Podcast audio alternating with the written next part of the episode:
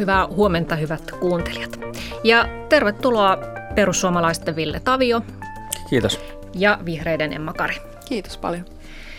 Uskotteko te, että ilmastonmuutos on totta ja että se on ihmisen aiheuttama ongelma?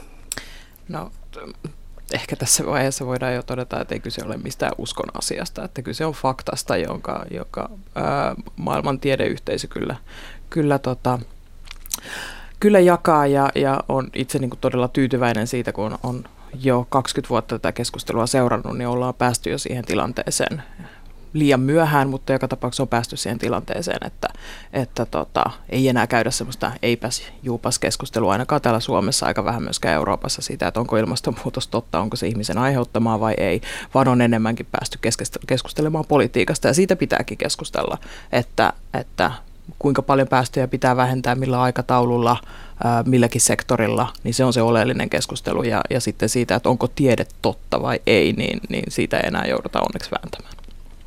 Mitä sanoo Ville Tavio?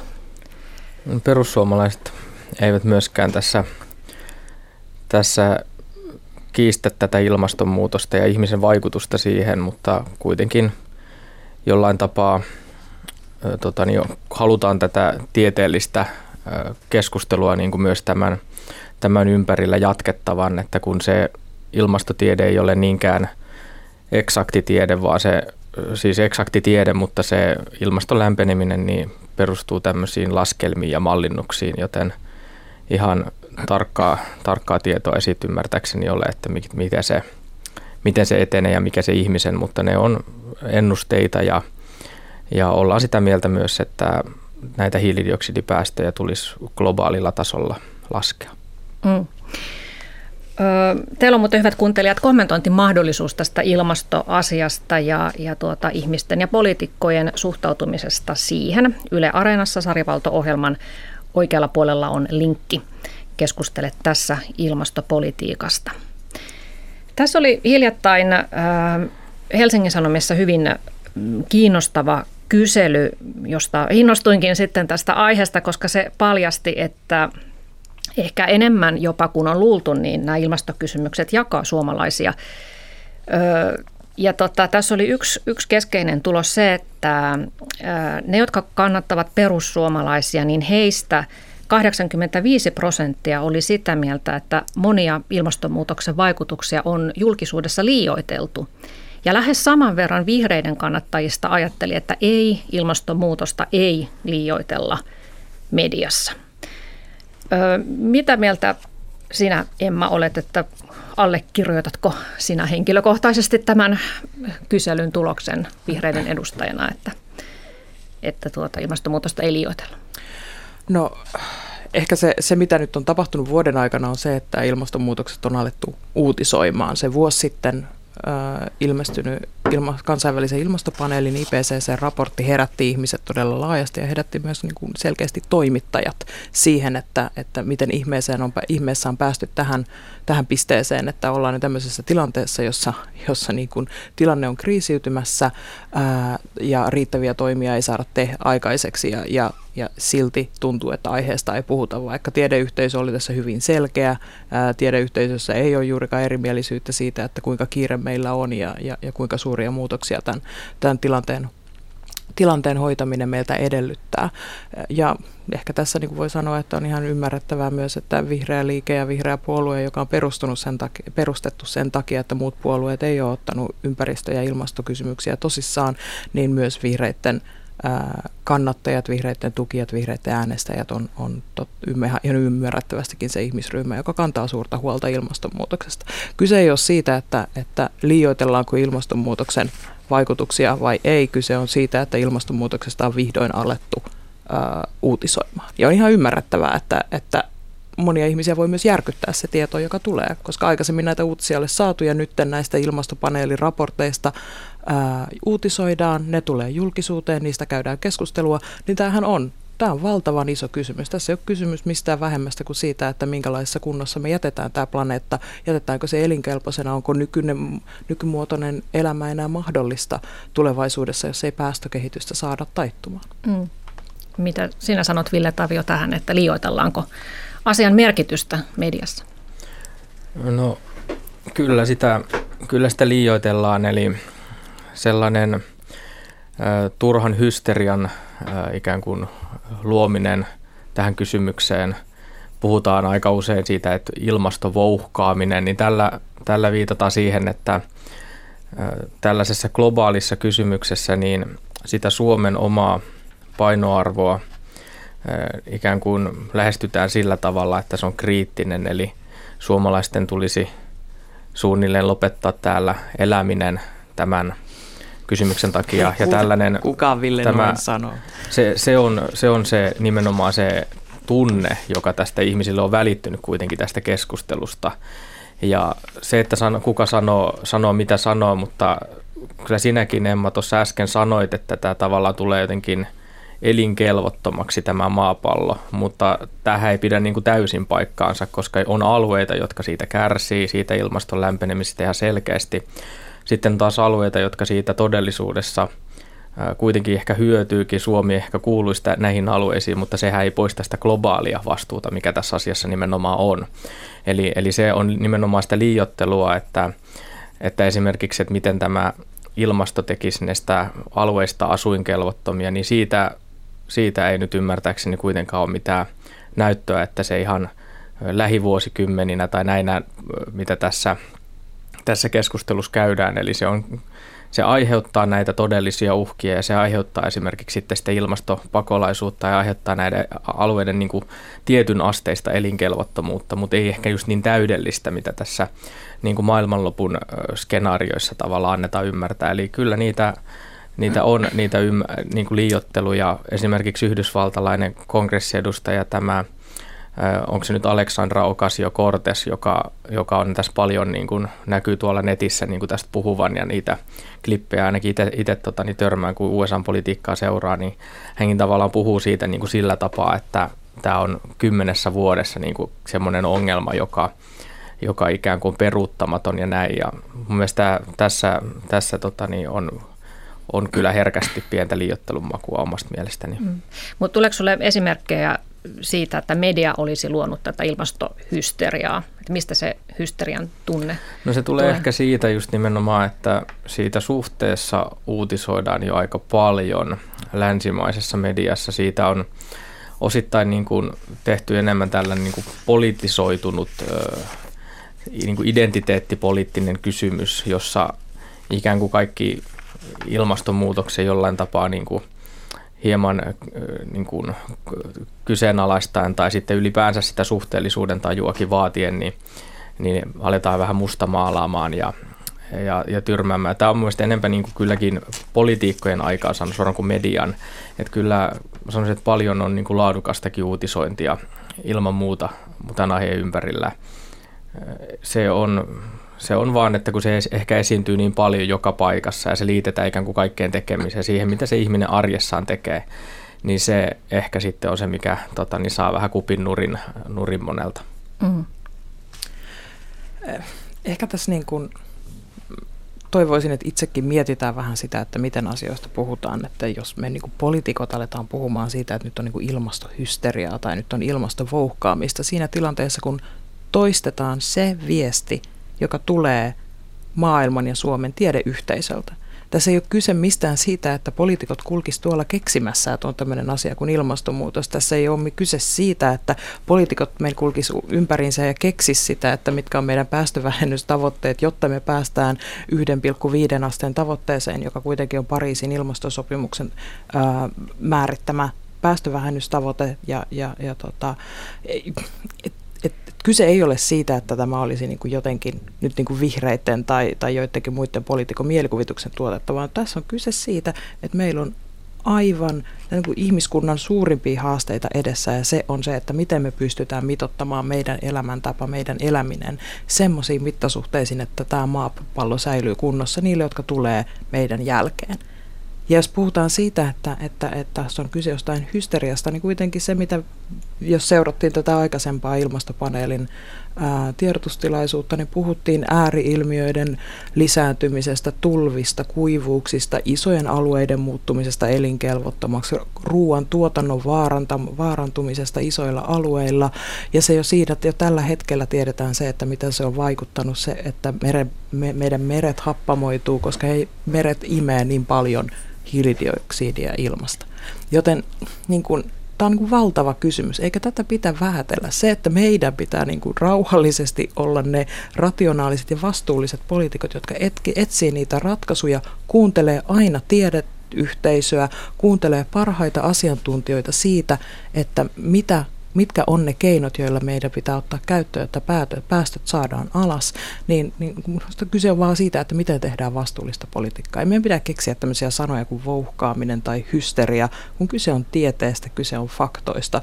Ja mä ajattelen, että ihan samalla tavalla niin vihreät kuin perussuomalaiset haluaa, että meillä on niin kuin maapallo, joka jää hyvässä kunnossa niille, jotka tulee tänne meidän jälkeen. Tämä on niin kuin yhteinen tahto. Että ei tässä pitäisi tehdä tämmöistä politikointia, että mm. politikoidaan sillä, että mikä on totta. Mm. Koska mm. totta on se, että päästöt pitää saada alas. Niin. Oletko Emma Kari sitä mieltä, että jos puhutaan nyt vielä tästä median tavasta käsitellä tätä asiaa, että tätä pitäisi itse asiassa enemmänkin käsitellä kuin mitä sitä nykyään käsitellään?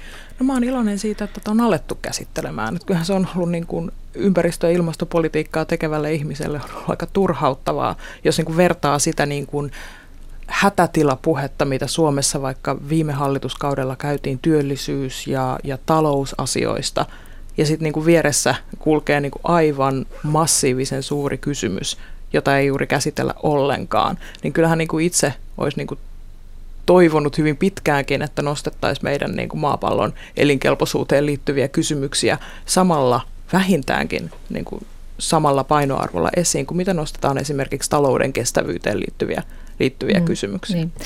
Joo, silleen, tota, tästä ei ole mitään tilastollista faktaa mulla, mutta että jos nyt selaa valtamedioita, siis Yle ja iltapäivälehtien nettisivuja ja, ja Hesarin nettisivuja, niin itse asiassa siellä ei läheskään edes päivittäin käsitellä ilmastonmuutosta, että kyllä niitä joutuu vähän sieltä niin kuin hakemaan. Mutta työllisyystavoitteita oli, kyllä käsitellään. niin, ja tota, sitten tässä oli tällainen hiljattain julkaistu yhdysvaltalaistutkimus, jossa tutkittiin, että kuinka paljon kansainvälisessä mediassa saa ilmastoasiat huomiota, niin, niin siinä oli aika yllättävä tulos, että, että nämä, jotka eivät usko ilmastonmuutokseen, liikemiehiä, poliitikkoja ja on myös tutkijoita, niin he ovat saaneet lähes 50 prosenttia enemmän mediahuomiota kuin sitten niin kuin merkittävinä ilmastotutkijoina pidetyt ihmiset. Mutta tämä nyt oli Yhdysvalloista tämä esimerkki.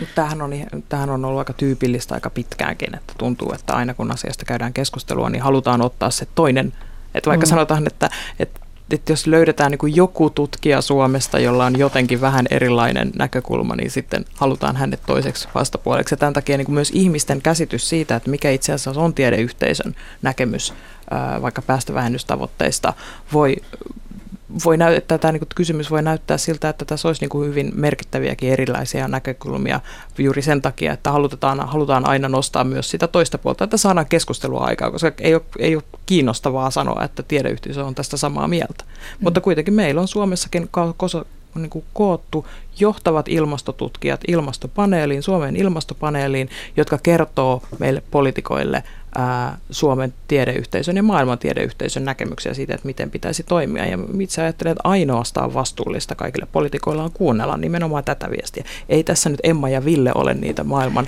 ää, johtavia ilmastotutkijoita, vaan ne löytyy ilmastopaneelista. Mm.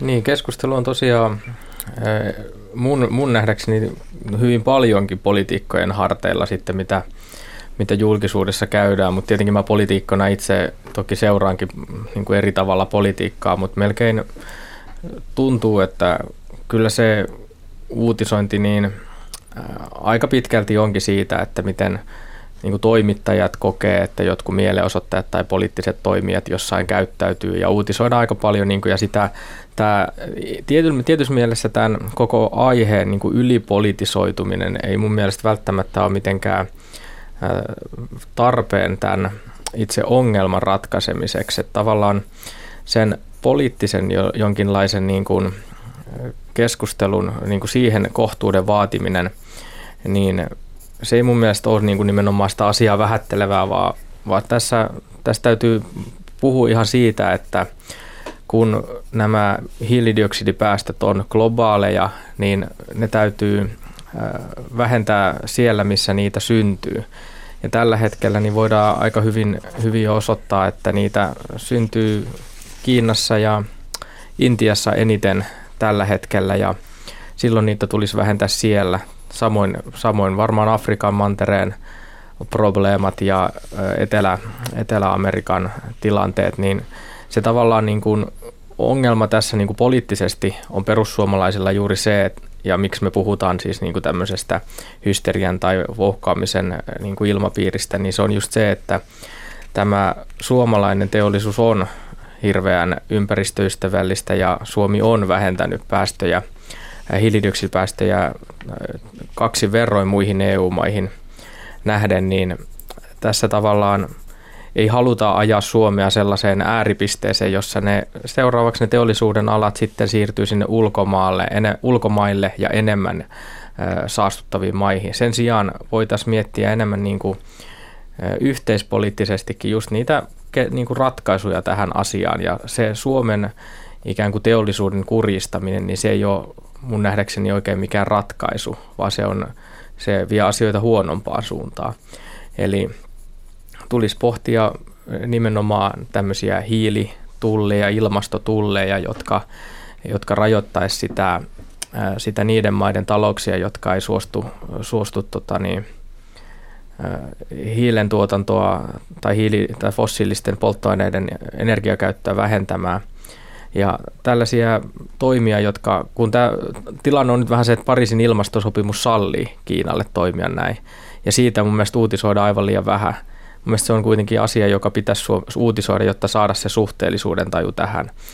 Eli nyt täällä tota, niin tänään oli Iltasanomissa tämmöinen galluppi, jossa kävi, kävi tuloksena ilmi, että 13 prosenttia vastanneista ilmoitti, että ei tahdo tehdä lapsia Suomessa – tämän ilmastonmuutoksen vuoksi. Niin tällainen tulos antaa osvittaa siitä, että on käynnissä jonkin sortin hysteriaa, koska kaikki voi niin kuin sanoa, että vaikka väestön kasvu on, on oikeasti niin kuin mun mielestä isoin niin kuin tavalla aiheuttaja tässä koko ilmastonmuutoksessa kuin muissakin niin kuin ekokriiseissä, niin se, että jos suomalaisista 13 prosenttia ajattelisi, että ne ei halua lapsia sen takia, että on käynnissä tämä ilmastonmuutos, niin se kertoo, kertoo siitä, että kyllä jotain, jotain on niin kuin, pielessä sitten ehkä tässä uutisointitavassakin, että mediallakin on ehkä siinä vastuunsa. Mm.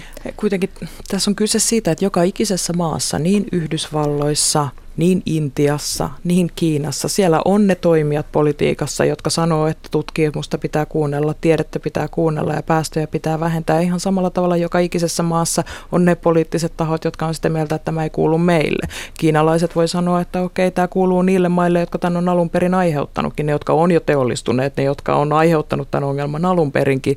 Ja sitten taas muualla sanotaan, että no ei, me ei tarvitse tehdä mitään, koska Kiina tai Intia. Kuitenkin tällä hetkellä esimerkiksi niin kuin Yhdysvalloissakin on saatu päästökehitystä alaspäin kaikesta tästä poliittisesta vouhkaamisesta huolimatta. Niin, Trumpin niin, aikana on, on, saatu, vähentyneet huomattavasti. On saatu, poli- on, saatu, on tehty sekä poliittisia päätöksiä että muuten on saatu päästöjä alas. Ää, samaan aikaan todetaan, että esimerkiksi Intiassa, niin jos nyt tietyt hiilihankkeet ei toivottavasti menemään eteenpäin, niin siellä ollaan tällä 1,5 asteen tavoitteessa. Eli niin kuin asioita tapahtuu kaikkialla, mutta joka ikisessä maassa on ne poliittiset toimijat, jotka sanoo, että jostain syystä tämä ei kuulu juuri meille, kun totuus on se, että kaikkien pitää tehdä enemmän. Kaikkien pitää saada päästöjä alas. Jos kaikki eläisi niin kuin suomalaiset, niin tarvittaisiin 3,8 maapalloa ää, niin kuin tuottamaan ihmiskunnalle kaikki se, ää, jota suomalaiset käyttää. Eli, eli niin kuin kyllä suomalaisetkin kuormittaa aika paljon, eikä miten me voitaisiin sitten perustella sitten taas kiinalaisille tai brasilialaisille tai intialaisille, että heillä ei ole oikeus samaan es, niin kuin elintasoon kuin mm. täällä. Eli kyllä meidän pitää pystyä täällä ää, tuottamaan meidän hyvinvointi kestävästi ja osoittamaan myös se, että, että, että niin kuin on mahdollista – elää hyvää elämää tilanteessa, jossa kannetaan vastuu ilmastosta. Ei mm. Suomen tarvitse hoitaa koko maailmaa. Suomen pitää hoitaa Suomen oma tontti ja se edellyttää, että myös täällä vähennetään päästöjä. Niin, tietysti toi suomalaisten henkilökohtainen hiilijalanjälki, niin se nyt on mitä on, koska me asumme täällä pohjoisessa ja meidän pitää lämmittää taloja ja Samalla etäisyydet ovat pitkiä. Etelässä mutta, pitää myös viilentää taloja. Niin, kyllä, kyllä. Mm. Ö, mutta onko tässä nyt merkki siitä, että kun otitte nyt tämän globaalin näkökulman tähän, että jokainen valtio ajattelee tavallaan, että ei tämä nyt ole mun tai meidän ongelmaa, että kun noin muutkaan ei tee, että tässä on tavallaan nyt kysymys, tai tämä ilmastonmuutos on esimerkki tällaisesta uudesta politiikasta, siis kaivattaisiin uutta politiikkaa, joka ylittää rajat ja nähtäisiin, että tämä täytyy niin kuin yhteistyössä hoitaa. Että yksi yksittäinen valtio tätä ei voikaan ratkaista, mutta toisaalta tämä on asia, joka mahdollisesti koskettaa kaikkia valtioita. Juuri mm. näin, ja tämän takia näin näitä kansainvälisiä sopimuksia tarvitaan. Tämän takia tarvitaan vahvaa YK, tarvitaan vahvaa EUta, tarvitaan niitä ylikansallisia tahoja, jotka pystyy hoitamaan näitä ongelmia, jotka niin kuin enemmän ja enemmän nykyisessä maailmassa on rajat ylittäviä. Mutta tämähän ei sulje pois sitä, ettei nyt tarvitse tehdä kaikkea mahdollista. Kai on nämä niin kuin päätökset pitää tehdä, kuitenkin aina loppujen lopuksi ne päästövähennykset pitää tapahtua jossain. Näitä päätöksiä pitää tehdä kunnissa, niitä pitää tehdä valtioissa, niitä pitää tehdä, niitä pitää tehdä kansainvälisellä tasolla. E, pahin tilanne on se, että koko ajan etsitään syytä, että miksi juuri meidän kunnan ei pidä, miksi juuri meidän valtion ei pidä tehdä, miksi juuri EU ei pidä tehdä. Eli, eli aina voidaan keksiä syy, että miksi täällä ei pidä vähentää päästöjä, kun mm-hmm. totuus on se, että päästöjä pitää nyt vähentää kaikkialla. Niin. Niin, tota, on tuosta tuosta lähtökohdasta tosiaan samaa mieltä, että koska kyse on globaalista ongelmasta, niin se voidaan hoitaa ainoastaan globaalisti. Ja, ja tämä vaatii nimenomaan aikamoisia päästökauppasitoumuksia ja uusia, uusia järjestelmiä pitkässä juoksussa. Ja tämä, tämä ei ole ongelma, mikä ratkeaa ihan, ihan tosiaan nopeasti. Et nyt näyttää siltä, että näitä päästöjä ei saada kuriin, eli, eli sen – Pariisin ilmastosopimuksen 2030 jälkeinen aika tulee, tulee varmaan, varmaan olemaan sitten aikamoinen niin kuin koetinkivi tietenkin globaalille päätöksenteollekin, mutta tässä niin kuin mitä perussuomalaiset edellyttää, niin on just se sopimusten reiluus, eli se, että näin, täytyy huomata se, että, että jo, puhe siitä, että Suomi ikään kuin ei olisi vähentänyt päästöjä, niin se ei pidä paikkaansa, vaan Suomi on Suomi on hyvin ympäristöystävällinen ja hyvin, hyvin tota, niin tämmöistä ekologista tuotantoa harjoittava yhteiskunta ja se näkyy niin kuin kautta linjan, koska meillä on erinomaiset siis jätteen, jätteen käsittelyjärjestelmät ja tällaiset, mitä muualla maailmassa ei sitten taas oikein ole. Eli se on, se on meille niin kuin etu siinä, että me voidaan myös niin kuin tarjota vientituotteena jotain, jotain tämmöistä niin kuin ekologista teollisuutta – mutta mut samalla se meidän niin kuin kotimaassa jo oleva teollisuus, niin siihen, siihen täytyy, sen täytyy antaa siis niin kuin ikään kuin jatkua. Sen toimintakyky ei tarvi heikentää ja lyödä niin kuin ikään kuin päätä seinää siitä, siinä, että pitää olla aina parempia, koska vaikka siis ollaanko se, sitä nyt heikentämässä sun mielestä? Kyllä sitä ollaan heikentämässä nyt muun muassa polttoaineveron kiristyksellä, jos, kiristyksellä, jos nyt ihan päivän politiikkaa mennään ja kyllä se kautta, kautta linjan nyt kuitenkin niin kuin kysymys on vaan siitä, että täytyy myös muistaa määrät. Se, että Suomi on vain pieni, pieni kansakunta ja jos puhutaan vaikka niin kuin liikenteen päästöistä, jotka on Suomen päästöistä 11 prosenttia, niin Suomessa on kuitenkin vaan se pari miljoonaa autoa siinä, missä Kiinassa on, oliko 400 miljoonaa ja Yhdysvalloissakin on 200 miljoonaa, 300 miljoonaa, niin siinä täytyy niin kuin ottaa se suhteellisuuden taju siihen, että, että tarviiko esimerkiksi Suomen kahden miljoonan, onko se niin kuin järkevää vaikka Suomen kahden miljoonan autokanta pyrkiä johonkin pisteeseen laittamaan vaikka kokonaan sähköllä toimiksi tai jotain täysin absurdia sen takia, jotta me voitaisiin jotenkin niin kuin poseerata tuolla kansainvälisillä areenoilla ja toivoa, että me saataisiin sillä se haluttu efekti, kun mä uskon, että me saadaan se haluttu efekti jo tällä nykyisellä tasolla. Ja nythän meillä on, äh, niin kuin kunnissakin katsotaan, niin äärimmäisen tota, kunnianhimoisia ja joukkoliikennettä niin kuin, laitetaan siis uusiutuvien dieselien käyttöön ja näin. Ja meillä, meillä on tässä osittain, tämä on teknologinen kysymys, tämä on teknologinen ongelma aika pitkälti, että miten me kohdataan ja miten me vähennetään päästöjä. Se on ollut just politi- politiikkojen vaikeus, että ei saada niin kuin, ehkä niin kuin oikea, oikeita tota, uria siihen tilanteeseen. Ja jos nyt oikein miettii, että mitä pitäisi tehdä, niin mä uskon, että jollain tapaa markkinoiden tulisi antaa ratkaista tämä, tämä tilanne, koska siitä, että aina vaan valitaan joku yksi tuotantotapa, vaikkapa tuulivoima, ja sitten laitetaan kaikki, kaikki tota niin, paukut siihen, niin se jollain tapaa on johtanut, johtanut vähän, vähän huonoon, huonoon kehitykseen, että olisi parasta niin pyrkiä mahdollisimman – kuin markkinaneutraalisti näitä ratkaisemaan, mutta sitä me ei niin kuin siis tietenkään silleen voida tehdä, koska meidän täytyisi en, ensisijaisesti sitten joka tapauksessa niin kuin uusiutuvia kohti panostaa. Mutta esimerkiksi toi, tämä nesteen uusiutuva biodieseli, niin MyDiesel, biodieseli, niin se esimerkiksi olisi sellainen itsessään, mikä mun mielestä voisi olla jonkin sortin niin kuin suurempikin ratkaisu tässä kokonaiskuvassa, esimerkiksi sen sijaan, että tehdään sähköautoja. Mutta kun ihmisillä on erilaisia tunnelatauksia, niin politiikon on usein helpompi ehkä vähän populistisesti vedota siihen, että laitetaan sähköautot teille, kun se niin kuin ihmisestä näyttää tai niin kuin kuulostaa ympäristöystävällisemmältä, vaikka oikeasti tämmöinen nesteen uusiutuvalla biodieselillä käyvä dieselauto on paljon ympäristöystävällisempi. Mm. No ensinnäkin mun täytyy sanoa, että, että ää, meidän uusiutuvien tukijärjestelmähän tällä hetkellä on teknologianeutraali. Ei ole mitään sellaista, että päätetään, että tuulivoima on. Kysymys on vaan se, että tuulivoima on tällä hetkellä niin edullista, että kun näitä huutokauppajärjestelmällä tehdään, niin silloin, ää, silloin niin kuin tuulivoima, tuulivoima on vain ylitse pääsemätön, koska se on niin edullista. Mutta täytyy sanoa, että mä olen niin todella iloinen tällä hetkellä siitä, että mä kuulen ehkä elämässäni niin kuin ensimmäistä kertaa perussuomalaisen puhuvan siitä, miten etu Suomelle on se, että meidän, meidän ää, niin kuin, tiukat ympäristökriteerit on luoneet tänne teollisuutta, joka pystyy niin kuin pärjäämään kansainvälisessä kilpailussa sillä, että me tehdään puhta, puhdasta tuotantoa ja puhtaita tuotteita. Mm. Ja tämä on, tämä on niin kuin ollut valtavien poliittisten vääntöjen tulos myös. Eli Suomessa on ollut tiukat ilmastokriteerit, meillä on ollut tiukkaa ympäristöpolitiikkaa tietyillä sektoreilla, ei kaikilla. Mutta niillä asioissa, niissä, niillä sektoreilla, joissa on ollut tiukkaa ympäristökriteeriä, niin se on kirittänyt meidän omaa teollisuutta tekemään niitä hyviä innovaatioita ja niitä niin kuin ympäristöystävällisiä ratkaisuja, jotka tämän niin kuin tämän hetken maailmassa on niitä voittavia ja valttikortteja, koska ainoastaan ne maat, jotka tässä on edelläkävijöitä, ainoastaan ne maat, joiden yritykset pystyy tarjoamaan ää, ratkaisuja ilmastokriisiin, niin ne on ne, jotka pärjää. Ja koska tällä hetkellä koko maailma etsii näitä ratkaisuja vähentää päästöjä, niin ne firmat, jotka pystyy niitä ratkaisuja tarjoamaan, ne on edelläkävijöitä, mutta tämä edellyttää tiukkoja kriteerejä kotimaassa, koska nämä innovaatiot ei synny tyhjästä.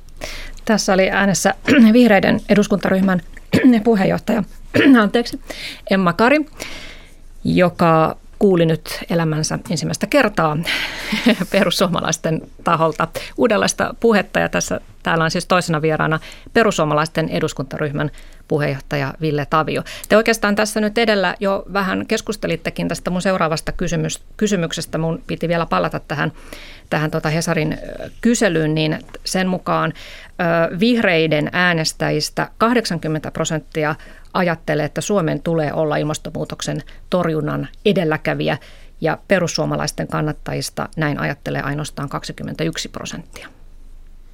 Onko teillä vielä tähän jotakin Joo, kyllä tota, mä haluan vielä jatkaa sen verran vaan, että tämä tuulivoimien, tuulivoimaloiden tukeminen, nimenomaan nämä syöttötariffit, johon on laitettu miljardi miljardi tota, niin, luokan panostukset, niin sehän ei ole ollut nimenomaan teknologianeutraalia. Puhun nykyisestä tukijärjestelmästä tästä, joka edellinen hallitus sai aikaan. Tämä Siinäkin on tuulivoimapainotus. Mielestäni ymmärtääkseni tässäkin budjetissa oli 200 ei. miljoonaa tuulivoimapainotusta. Mutta mut, tota, silloin kun se eduskuntakeskustelu viime kaudella käytiin, niin muistelen, että se kylläkään ei ollut teknologianeutraali, mutta siitä tota, siitä tarvittaisiin varmaan joku asiantuntijalausunto tähän ratkaisemaan. olisi hyvä, jos näistä meidän... ilmastoasioista meillä olisi aina tämä ilmastopaneelin se, puheenjohtaja tässä myös istumassa niin. kertomassa meille, että kyllä tämä on, vähän. fakta on olemassa. Tota, se, että Eli siis ollaanko tämän ilmastonmuutoksen kärkimaa, niin, kuin, niin se on ehkä väite, joka voidaan ymmärtää hieman kahdella tapaa. Kun tai se on mä, väite, että, että halutaanko, niin että halutaan, Suomi olisi. Haluta, niin. Halutaanko, kun mielestäni kun näkisin niin, että Suomi on jo, että mun mielestä Suomi on jo ilmastonmuutoksen kärkimaa ja ikään kuin tässä ehkä niin kuin näiden niin kuin perussuomalaismielistenkin tota, niin Mutta miksi perussuomalaiset eivät halua, että Suomi olisi? Kun tässä no, kysyttiin, no, että, että halutaanko just niin... olin sanomassa, että kun tämä kysymys tulkitaan, mä tulkitsen tuon kysymyksen niin, että halutaanko, että vielä tehdään jotain, että ikään kuin pysyttäisiin siinä kärkimaana. Ja siihen nimenomaan vastaus on, että ei, että ei tarvitse niin kuin viedä teollisuuden työntekijöiden tota, niin perheiltä leipää suusta sen takia, että joku poliitikko haluaa moraalisäteillä tuolla jossain kansainvälisillä areenoilla. Tässä on Eli, kyse niin kuin maapallon pitämisenä elikelpoisena tuleville e, niin kuin sukupolville, ei mistään moraalisäteilystä. Ja nyt niin kuin toivoisin, että myös se valtava työ, jota tehdään sen eteen, että päästöt saadaan alas, niin sitä ei vähäteltäisi tällaisilla puheenvuoroilla, koska kyse on niin kuin valtavasta ja vakavasta kysymyksestä, eikä sen kanssa pidä pelleitä. Mutta toihan, toikin puheenvuoro on eräänlaista moraalisäteilyä, kun sanotaan, että vaan minä ymmärrän tämän asian vakavuuden ja tehkää kuten, kuten minä ikään kuin sanon. Eli, Tehkää, te, tehdään niin kuin tutkijayhteisö sanoisi. Kysehän on siitä. No Ei se, kyse ole siitä, se on taas eräänlaista niin viherpopulismia, koska aina vedotaan tutkijayhteisöön, mutta sitten niin kuin se tutkijayhteisö on siksi, siksi aika epämääräinen käsite, että meillä Ei, on toki se on hyvin, ilmasto... Se on täysin selkeä käsite. Tässä on nyt tämmöinen niin jatkuva hämmentäminen, joka on niin kuin epärehellisen tiedon levittämistä. Me ollaan, to, me ollaan koottu tähän maahan esimerkiksi Suomen johtavista tutkijoista ilmastopaneeli. Ei ole yhtä tutkijaa, vaan on koottu johtavat tutkijat, jotka antaa politiikkasuosituksia nimenomaan juuri sen takia, että saataisiin tällainen puhe loppumaan. Tämä puhe on niin kuin täysin vastuutonta. Ja samalla, samalla tavalla niin kuin kansainvälisesti on koottu IPCC, maailman johtavat ilmastotutkijat, kertomaan nimenomaan, mitä maailman tiedeyhteisö on tästä mieltä, jotta tämä jatkuva hämmentäminen, että no on tutkijoita ja on tutkijoita loppuisi. Koska tämä kyse ei ole siitä, että poli- poliitikot saisi valita, että ketä tutkija he milloinkin kuuntelee, vaan että meillä on tiedeyhteisö, jolla on nämä faktat tässä asiassa. Ja jos me halutaan tehdä vastuullista, tutkittuun tietoon perustuvaa politiikkaa, niin silloin me kuunnellaan heitä, eikä väitetä, että, niin kuin, että on populismia kuunnella ilmastopaneelia. Ei ole. Se on vastuullista politiikkaa, jota kaikkeen pitäisi tehdä. Jos joku väittää, että siellä ei ole tämän maan parhaat asiantuntijat, niin haluaisin tietää, että millä perusteella. No noiden, noiden tiedeyhteisöjen kuitenkin niin kuin tämä IPC, se ilmastopaneeli, joka tässä on nyt se päätoimija ja on oikeastaan saanutkin YK on tässä... alainen on, niin johtavien on, tutkijoiden No se, se, on, se on, mä en tiedä, se on, mä en tiedä miten johtavia johtavia, mutta joka tapauksessa satoja se on, tutkijoita se on satoja, maailmaa. Niin, niitä varmaan on olemassa enemmänkin, mutta siis se on kuitenkin vähän monopolisoinut sen keskustelun ehkä niin kuin itselleen ja saanut siinä kyllä sen pääauktoriteetin, mutta ei nämä, niin kuin, nämä, nämä mitä esitetään, niin nehän on, ne ei ei mun ymmärtääkseni ihan niin eksakteja keinoja sieltä kuitenkaan politiikoille aina ojenna, vaan politiikkoja usein kuitenkin itse päätettävä noin keinot. Esimerkiksi kysymys ydinvoiman lisärakentamisesta, niin ei sieltä ymmärtääkseni nyt kuitenkaan tullut mitään ohjeistusta vaikkapa, että kaikkien maiden tulisi rakentaa lisää ydinvoimaa, vaikka se olisikin niin kuin todetta, todettu jo niin kuin tavaksi. näin päätettiin tehdä. Suomi totesi, että me hoidetaan ää, meidän Kioto ykköskauden ilmastotavoitteita. Muistan tämän keskustelun, kun todettiin, että Olkiluoto kolmonen, sehän tämän hoitaa, että nyt pistetään Olkiluoto kolmonen pystyyn, niin Kioto ykkös, ykkösen ilmastopäästövähennystavoitteet on siinä, mutta sepä ei ole vieläkään valmiina, että en ehkä Joo, mutta tässä ei nyt mitään, minkä takia, minkä takia vihreät vastustaa ihan niin selkeitä tiedettä kuin ydinvoiman rakentamista hiilineutraalituun pääsen, pääsemisen siis välineenä. Ydinvoimahan on vähentänyt historiallisesti niissä maissa, jotka ydinvoimaa lisänneet, niin kaikkein tehokkaiten hiilidioksidipäästöjä. Mä en ymmärrä tätä puhetta. Nyt sieltä on vihreiltä oli tullut yksi järkevä ehdotus kyllä just ja e, olitte tota, joku teidän, oliko Atte Harjanne, kun esitti jotain pienydinvoimaloita e, Suomeenkin. Ja mun mielestä se oli ensimmäistä kertaa kuultiin vihreiden joukosta järkevä ehdotus tästä ydinvoiman lisäämisestä. mahtavaa, että sen jälkeen kun tässä maassa on viety eteenpäin sellaiset hankkeet kuin Olkiluoto kolmonen, joka on kansainvälistä vertailua niin kuin hakeva katastrofi niin kuin energiatuotantosektorilla. Ja nyt on niin kuin venäläinen Rosatom, jota niin kuin epätoivoisesti pykitään eteenpäin tuolla Pyhäjoella. Niin kuin tällaiset katastrofit käsissä ja vielä sanotaan, että minkä ihmeen takia vihreät on näitä hankkeita kritisoinut. Niin kyllä no, mä haluaisin sen hyvän hankkeen mutta siis no infrahankkeita, Olkiluoto koloni, siis infrahanke, mikä on osoittanut kalliiksi, koska siinä tehtiin erilaisia rakennusvirheitä, eikö totta? Ja sitten taas Musta on mahtavaa, että joku pystyy, musta tuntuu, että tässä voidaan mennä ehkä vähän eteenpäin nyt siinä vaiheessa, kun Olkiluoto kolmosta pyydetään niin kuin hyvänä hankkeena. Onhan tämä nyt ollut aivan katastrofi, joka on vienyt valtavasti resursseja, jotka olisi voinut siis käyttää siis johonkin mä, muuhun. Sitä mä, sitä mä en siis sanoisi taas, koska mä oon sitä mieltä, että se hanke on, se on niin kuin kiistattoman, kun se on maailman kallein rakennus. Kyllä, se on, se on maailman se on täysin, kallein rakennus. Täysin epäonnistunut. Kyllä. Mutta siinä tavalla niin kuin, ei, niin kuin vihreät, vihreät tavalla lähtee siitä, että koska maapallolla on yksi ydinvoimalahanke, joka menee huonosti, niin pitäisi Meneekö koko tämä e- Rosatom sun mielestä kauhean hyvin? No mä toivon, että se menisi nyt kuitenkin hyvin ja se, siis se tavalla, että kokonainen ydinenergian käyttö, kun historiallisesti siis kiistätkö se sen tieteen, että ydinenergia käyttämällä on kaikkein vähiten ja tehokkaiten vähennetty hiilidioksidipäästöjä. Se on kaikkein paras fossiilisten polttoaineiden korvaaja. Niin se tavallaan se en ymmärrä sitä niin kuin nyt taas, että miksi niin vihreät tässä sitten tässä kiistää kyse, tieteen, jos muuten ollaan niin siitä, tieteen puolella. Että, että on aina tämmöisiä mielikuvitus ydinvoimalla. Totta kai niin kuin ydinvoima on osa ratkaisua jossain, mutta sitten on aina niin mielikuvitus ydinvoimalla jossain, joka tulisi. Kun sitten nämä niin kuin tosiasialliset hankkeet, jotka täällä on. Me ollaan puhuttu hanke kerrallaan. Me todettiin, että, että Olkiluoto 3 on katastrofi. No, se oli katastrofi. Me todettiin, että tämä Rosatom tulee olemaan katastrofi. Se on katastrofi. Kun meidän pitäisi nyt käyttää sitä suomalaista, maailman parasta suomalaista osaamista siihen, että me luotaisiin täällä niitä uusiutuvia innovaatioita. Täällä on niin kuin valtava kysymys, kysyntä maailmalla. Enää maailma ei ole sellainen, että me tehdään yksi pönttö, joka ratkaisee kaiken, vaan me tarvitaan isoja ratkaisuja. Me tarvitaan niitä ratkaisuja niin kuin älykkäässä liikenteessä, me tarvitaan energiatehokkuusparannuksia, me tarvitaan lämpöpumppuja, me tarvitaan iso paletti erilaista uusiutuvaa. Ei ole enää mm. niin kuin yhtä ainutta, Joo, yhtä ainutta niin kuin väliaikaisena, väliaikaisena ratkaisuna. No tämä väli, väliaikainen ratkaisuhan siellä on Olkiluodossa edelleen odottelee. Minä muistan, kuinka sitä on meille luvattu. Että tota, Minusta on hyvä, että asioita tutkitaan, on hyvä, että tutkitaan, on hyvä, että selvitetään. Me tarvitaan energiasektorilla tällä hetkellä niin kuin kaikki tutkimustieto, mikä vaan voidaan saada. Mutta se, että, ne, että, niin kuin, että puhutaan sitten niin kuin oikeista hankkeista, eikä mielikuvitushankkeita, koska nämä todelliset hankkeet, ne on siitä on paljon resursseja ja ne on ollut tässä maassa aika lailla katastrofeja. Ehkä me voitaisiin mennä tästä juupas eipäs väittelystä niin kuin eteenpäin ja katsoa, että miten näitä päästöjä saadaan liikennesektorilla alaspäin, miten näitä päästöjä saadaan asumisessa alaspäin, miten näitä päästöjä päästöjä saadaan ruoantuotannossa alaspäin, koska me tarvitaan näitä kaikkia. Mm. Kyllä, Joo. kaikkia tarvitaan mukaan lukien sitä ydinvoimaa Mut tässä ihan niinku- huoltovarmuuden niin säilyttämiseksi. Aina halutaan vain niin jumiutua yhteen ainoaan kysymykseen, kun ei ymmärretä, että meidän pitää rakentaa kokonaisuutena ekologinen, hiilineutraali yhteiskunta. Ja silloin niin kuin mielellään halutaan käydä niin kuin jumi vaan yhteen kysymykseen, joka ei olekaan niin kuin älyllisestikään rehellistä, kun meidän pitää katsoa koko yhteiskuntaa ja miettiä, että miten me mahdollistetaan ihmisille hyvä elämä, ihmisille niin kuin onnellinen elämä, lapsille hyvä tulevaisuus niin, että myös ne 13 prosenttia uskaltaa tehdä tähän maahan lapsia, että me todetaan, että me hoidetaan tämä ongelma. Ei se sähkö seinästä kaikki. tule, täytyy sähkö Suomi jossain tekee, tuottaa. Totta kai sähkö pitää jossain tuottaa, mutta... Missä niin vihreät niin su- tuottaisi sen Suomen sähkön?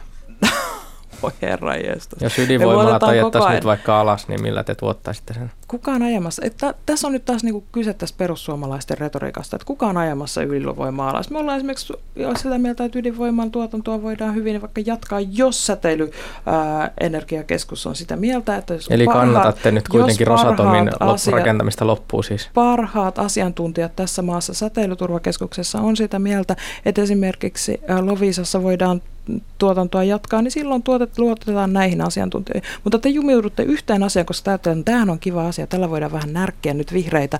No mutta mitä te olette valmiita tekemään autoilun puolella? Mitä te olette valmiita tekemään ruoantuotannon puolella? Mitä te olette valmiita tekemään asumisen puolella? Mitään ei tule, aina vaan semmoisia ihmeellisiä närkkimisiä niitä ihmisiä kohtaan, jotka yrittää tosissaan vääntää tätä ilmastopolitiikkaa, yrittää tosissaan saada ää, päästöjä alas. Niin tämä on vähän tämmöistä niin kiusaajapolitiikkaa, joka ei vie mitään Meillä on paljon kokonaisvaltaisempi parempia ratkaisuja, koska sen sijaan, että kun nyt mun mielestä on ihan järkevää puhua tälleen, niin kuin poliitikot on ne, jotka kuitenkin joutuu päättämään ne ratkaisut, niin siinä missä vihreät on tavallaan just huolestuneita tuosta Suomen pienestä autokannasta tai jostain ruoan tuotannosta, tämmöisistä niin kuin näpertelytason asioista sitten kuitenkin tässä kokonaisuudessa. kysymyksiä, että miten pystytään tulevaisuudessa eläinperäistä proteiinia korvaamaan kasvisperäisellä proteiinilla. Näitä pieniä näpertelykysymyksiä. Nämä on valtavia kysymyksiä ja YK on todennut että esimerkiksi ilmastonmuutoksen kannalta, että on täysin keskeinen asia selvittää.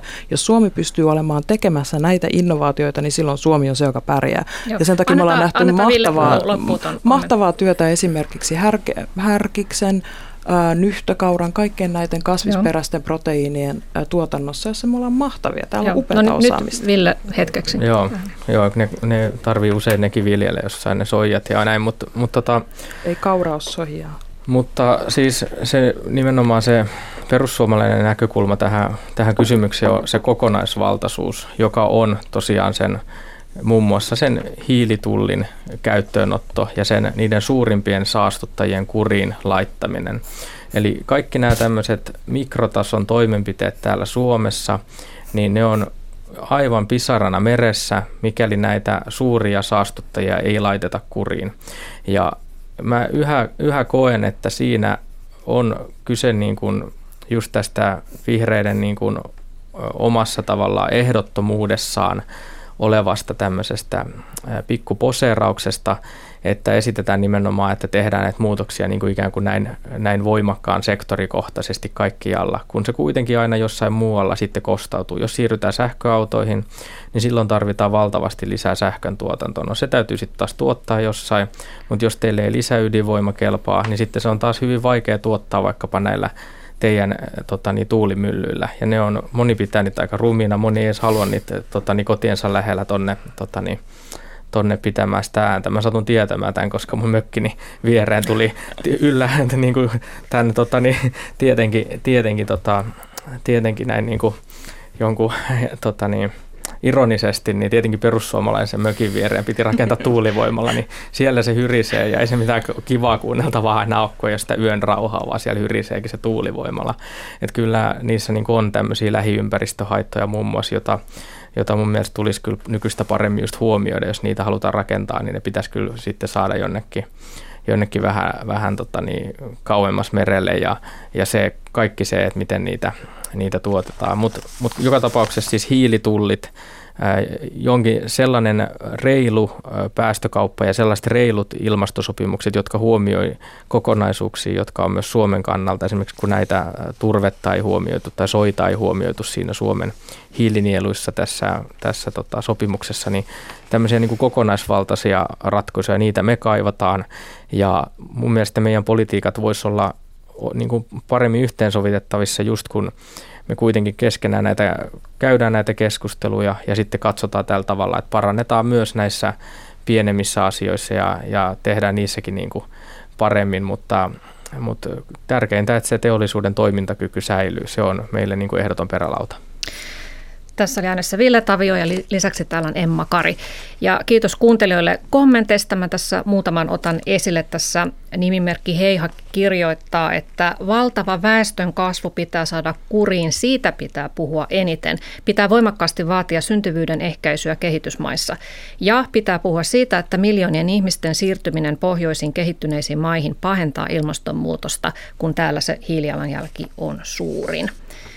Ja, ja sitten myös, Samaa mieltä. sitten myös kysytään, että voisivatko keskustelijat mainita muutaman asian, miten globaalisti tässä nyt pitäisi toimia. Mutta ensin, ensin tähän, että tosiaan nyt on uhkana sekin, että kun maa kuivuu tuolla etelämässä ja muuttuu viljelykelvottomaksi, että sieltä saattaa lähteä iso, iso vyöry vyörymään tänne pohjoisempiin osiin, että, että mitä sitten, että miten se handlataan ja, ja tota, onko se kenties perussuomalaisten mielestä pelkkä, pelkkä tuota uhkakuva, joka on vailla, vailla totuutta. Ja sitten toinen on tämä, tämä globaalien toimien, mitkä olisi niin kuin prioriteettilistalla teillä ykkösiä. Niin. No ensinnäkin se, että kaikki, meillä on, kun meillä on olemassa kansainvälisiä välineitä, jotka on niin mun mielestä meidän pitää myös olla ylpeitä siitä, että ollaan saatu Pariisin sopimus aikaan, eikä, se, eikä niin kuin nyt enää miettiä sitä, että voisiko se jollain tavalla nyt niin kuin, pitäisikö, sitä nyt, pitäisikö Pariisin ilmastosopimus nyt avata, pitäisikö sitä alkaa uudestaan neuvottelemaan, kun me ollaan saatu ilmastosopimus aikaiseksi, joka on niin kuin kuitenkin kansainvälinen ja niin kuin hieno tavoite, niin, niin meidän pitäisi olla kaikkien sitoutuneita niihin päästövähennystavoitteisiin, joita sieltä tulee. Sekä näyttää, että me hoidetaan meidän oma osuutemme tässä. Me hoidetaan se, joka Suomelle kuuluu. Samaan aikaan ajaa EUlle vielä äh, kunnianhimoisempia mitkä ne, on ne, mitkä ne on ne sun mielestä ne globaalit toimenpiteet? Mitä pitäisi nyt tehdä? No, Kaikkien. Kaik, no, to, mun mielestä tässä on itse asiassa tässä puhuttiin se, että, että, että ajatellaan, että jos joku yksi pönttö jossain, joka nämä asiat ratkaisee, niin niinhän ei ole. Vaan kyllä niin kuin jokaisessa maassa pitää katsoa myös paikallisesti se, että mikä siellä on järkevää, mm, järkevintä. Heillä on, meillä on niin kuin todella hyvää tutkimustietoa kaikissa, kaikissa maissa siitä, että mitä siellä juuri pystyttäisiin tekemään. Se, että minkälaisiin uusiutuviin missäkin maassa pitää siirtyä, niin se on niin kuin, äh, että kysymys on tietenkin niin kuin Islannissa erilainen kuin se on vaikka Intiassa. Se, että miten ruokan, ruoantuotantoa saadaan kestävämmäksi, niin se riippuu totta kai myös siitä, että minkälaista ruoantuotantoa maassa on. Se, miten liikennejärjestelmää saadaan kestävämmäksi, niin se riippuu totta kai siitä, että minkälaisia mahdollisuuksia on tehdä erilaisia joukkoliikenne, joukkoliikenneratkaisua, miten saadaan energiantuotantoa kestävämmäksi. Niin kaikki nämä, että et, et, et tämä on niin massiivinen kysymys, että tätä täytyy käydä läpi kaikilla sektoreilla. Se, että väitetään, jos joku väittää, että heillä on nyt yksi ratkaisu, joka tämän ratkaisee, niin se ei ole rehellistä. Mutta meidän päästökauppajärjestelmä, niin se on se väline, se on se voimakkain väline, joka meillä tällä hetkellä on. Ja sen sijaan, että me sitä ää, heikennetään, niin meidän pitää sitä EU:ssa olla vahventamassa ja samaan aikaan tämä Pariisin ilmastosopimus ajaa sitä läpi aivan kaikkialla. Ja mun mielestä on hyvä esitys vaikka se, että ei tehdä pää, kauppaa sellaisten maiden kanssa, jotka ei tässä ole mukana. Mm. Entä tuo ilmastopakolaisuus, pidätkö sitä realistisena uhkana, että oikeasti miljoonat ihmiset lähtisivät ilmastonmuutoksen takia liikkeelle tuolta etelästä tänne pohjoiseen?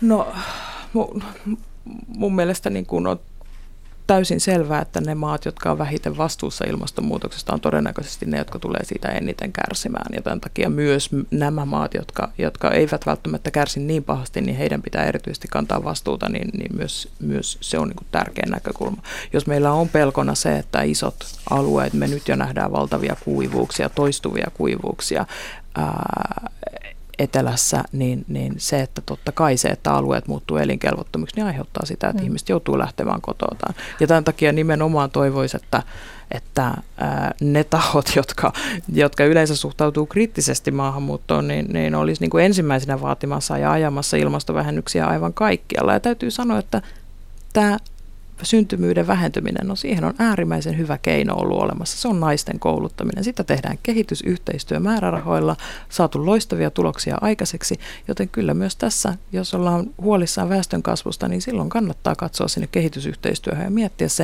että miten me saadaan naisille koulutusta. Se on tehokkain tapa vähentää mm. syntymyyttä. Niin, te olette myös perussuomalaiset vastustaneet kehitysyhteistyörahojen lisäämistä. Tämä, tämä väestön kasvu on on oikeasti se suurin ongelma, koska siinä missä tämä kasvanut väestö tarvitsee lisää näitä kulutustuotteita, joiden, tai kaikkia hyödykkeitä, joiden tuotanto aiheuttaa valtavat hiilidioksidipäästöt, niin samalla se syö myös kaikkea, kaikkia muita ää, tuotantoresursseja, mitä maapallo ikinä pitääkään sisällä, mukaan lukien ruoka ja vesi. Ja Tämä väestönkasvuhan on kasvanut tässä 90-luvulta todella kovaa, kun miettii, että viidestä miljardista on menty jo lähes kahdeksaan miljardiin ihmiseen maapallolla. Samanaikaisestihan tätä kehitysapua muun muassa Suomi antanut ihan ennätysmäärät, joten olen aika, aika vakuuttunut siitä, että vaikka noi ajatukset, ne on oikeasti kauniita, ne on varmaan jollain, jollain tavalla niin kuin kyllä, kyllä niin kuin ihan, ihan, ihan ymmärrettävää, että ihmiset ajattelee noin. Mutta mulla on niin kuin itselläni sellainen olo, että tämä väestön kasvutilanne ollaan jo menetetty valitettavasti. Si- siitä ei keskustella, sen annetaan mennä siihen pisteeseen, että meillä on sellainen väestömassa maapallolla, että se vääjäämättä tuottaa osalle asukkaistaan niin kuin kasvavasti kurjuutta, mutta siis todellisuudessahan nälähätää ja tällaista äärimmäistä köyhyyttä, niin todellisuudessahan se on vähentynyt globaalisti. Eli myös meidän niin kuin, tuotantotekijät on ollut paremmin niin kuin, keskitetty ja on saatu ihmisille ruokaa ja, ruokaa ja elintasoa. toi oli mun mielestä hyvä nosto toi, että jos oikeasti ajatellaan tätä energiankulutusta, niin ei tulisi tosiaan siirtää ihmisiä eteläisiltä pallonpuoliskoilta pohjoiseen, koska täällä pohjoisessa tosiaan talojen lämmitys ja muu vaatii niin paljon enemmän energiaa. Ja, ja kuitenkin tämä on nimenomaan tällaista maahanmuuttopolitiikkaa ajavien, ajavien puolueiden niin kuin ihan ehdoton vaatimus, vaikkakin he sitten samaan-aikaisesti yleensä tosiaan puhuu siitä, että pitäisi tätä energiankulutusta vähentää. Ja tässä on myös ristiriita siihen, että Suomessahan pyhytä, puhutaan niin kuin pakkomielteisesti kaikessa politiikassa liitettynä myös väestön kasvuun, eli Suomessa pitäisi saada väestö kasvamaan niin miksei Suomi siinä sitten voi kantaa omaa globaalia vastuutaan, kun väestö pitäisi saada ehdottomasti vähenemään maapallolla väestöhän, maapallon väestöhän pitäisi olla varmaan kaksi miljardia ihmistä, eikä kahdeksaa miljardia ihmistä.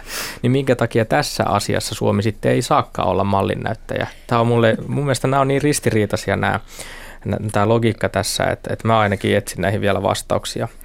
Mm. Sitten vielä, jos tota, niin kommentoin, tuossa oli vielä kaksi kysymystä niin ihan lyhyesti, eli se ilmastopakolaisuus ja siinä, siinä mun mielestä tämä ajatus tästä globaalista vastuunkannosta niin kuin siinä itse ilmaston lämpenemiskysymyksessä on ihan aito, koska, koska ne teollistuneet maathan tosiaan niitä on tuottanut niitä, niitä päästöjä, jotka aiheuttaa sitä ilmaston lämpenemistä sitten siellä pahiten iskee niin kuin sinne köyhemmille alueille, ehkä nimenomaan tuonne päivän tasajalle. Mutta kuitenkin tämä niin sanottu ilmastopakolaisuus, niin se on mun nähdäkseni aika pitkälti kuitenkin elintasosiirtolaisuutta.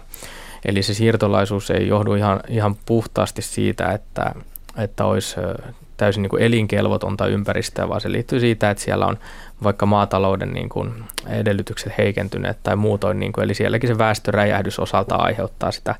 Eli sen takia perussuomalaisten kanta on tähän kaikkeen siirtolaisuuteen aika jyrkkä, eli siinä valtiot huolehtii omista rajoistaan ja pitää niissä niin kuin tiukat kontrollit, että keitä, keitä otetaan ja se keitä otetaan, niin sen tulisi sitten olla aina tosiaan poliittinen valinta eikä tämmöinen sattumavarainen tekijä. Eli ne, myös ilmastopakolaiset voisi siirtyä lähimaihin ensisijaisesti. Mm.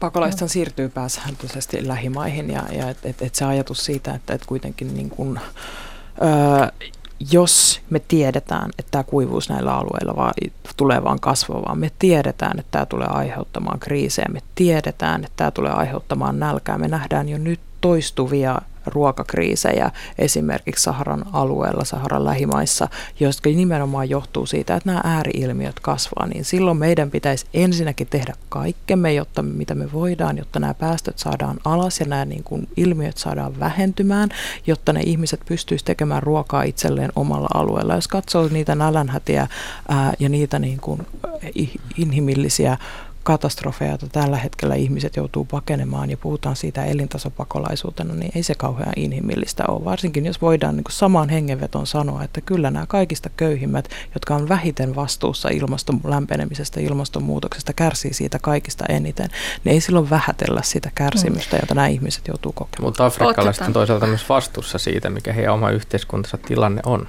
Se ei ole mun mielestä eurooppalaisten niin kuin tässä mikä on suora syy? He eivät ole vastuussa siitä, vastuussa siitä kuivuudesta, joka heidän Ei alueillaan aiheuttanut. yhteiskunta on, niin se on kukin kansakunta tässä, tässä tota, vastuussa voisi olla ensi viikon ohjelman aihe.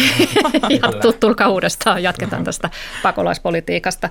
Mutta siis tuota, vielä, vielä se, niin kun, että, että miksi media aika paljon tästä kirjoittaa, vaikka ei joka päivä, niin olkoon sitten vohotusta tai ei, niin tutkimusten mukaan suomalaisia, kaikkia suomalaisia kiinnostaa ilmastonmuutos paljon. Ja tässä vaalien alla oli tällainen ilmastobarometrikysely, niin, niin tuota, oli noussut selvästi niiden ihmisten määrä, jotka toivovat öö, politiikalta tehokkaasti ilmastonmuutosta hillitseviä toimia. Edellisen eduskuntavaalien alla 52 prosenttia suomalaisista toivoi ilmastonmuutospolitiikkaa ja nyt jopa 70 prosenttia suomalaisista. Se on aika iso, iso osuus. No niin, meillä aika loppuu ja päästäänkin vasta sitten tämän päivän kysymykseen. Eli, eli tota, miten te koette, että onko ilmastonmuutoksesta tullut teille, poliitikoille, identiteettikysymys? tässä on kyse faktoista, tässä on kyse tutkijayhteisön näkemyksestä siitä, että mitä meidän pitää tehdä, jotta tämä niin kuin isot osat tästä maailmasta säilyy elinkelpoisina ihmisinä. Tämä on niin kuin meidän ajan isoin haaste. Kyse siitä, että, tämä, niin kuin, että jos tämä niin kuin, typistetään johonkin identiteettikysymykseen, niin mun mielestä se ei ole kauhean niin kuin rehellistä Okei, puhetta. sä et siis myönnä sitä. Entäs Ville? Onko teille tärkeää identifoitua joksikin muuksi kuin mitä vihreät edustaa? Ei, vaan mun mielestä nimenomaan se identifioituminen on tapahtunut tällaisessa niin kuin, tämmöisessä hipster-kasvisruokayhteisön niin kuin, kautta. Eli mun mielestä tästä on tehty semmoista hyvepolitiikkaa, että jos et lähde ilmastolakkoon, niin olet niin kuin paha ihminen. Ja mm. mun mielestä se on nimenomaan ollut haitallista identifiointia, mitä ei olisi pitänyt median Joo. eikä yhteiskunnan niin Tästä samaa nyt mieltä, aika tämä loppu. ei ole yksilön vastuulla, vaan tämä on poliitikkojen vastuulla. Sen takia meidän pitää tämä homma ratkaista, ei jättää tätä yksilöiden harteille. Kiitoksia Emma Karja, Ville Tavio ja kiitos hyvät kuuntelijat mielenkiinnosta ja tapaamisiin taas sitten ensi tiistaina. Kiitos. Kiitos.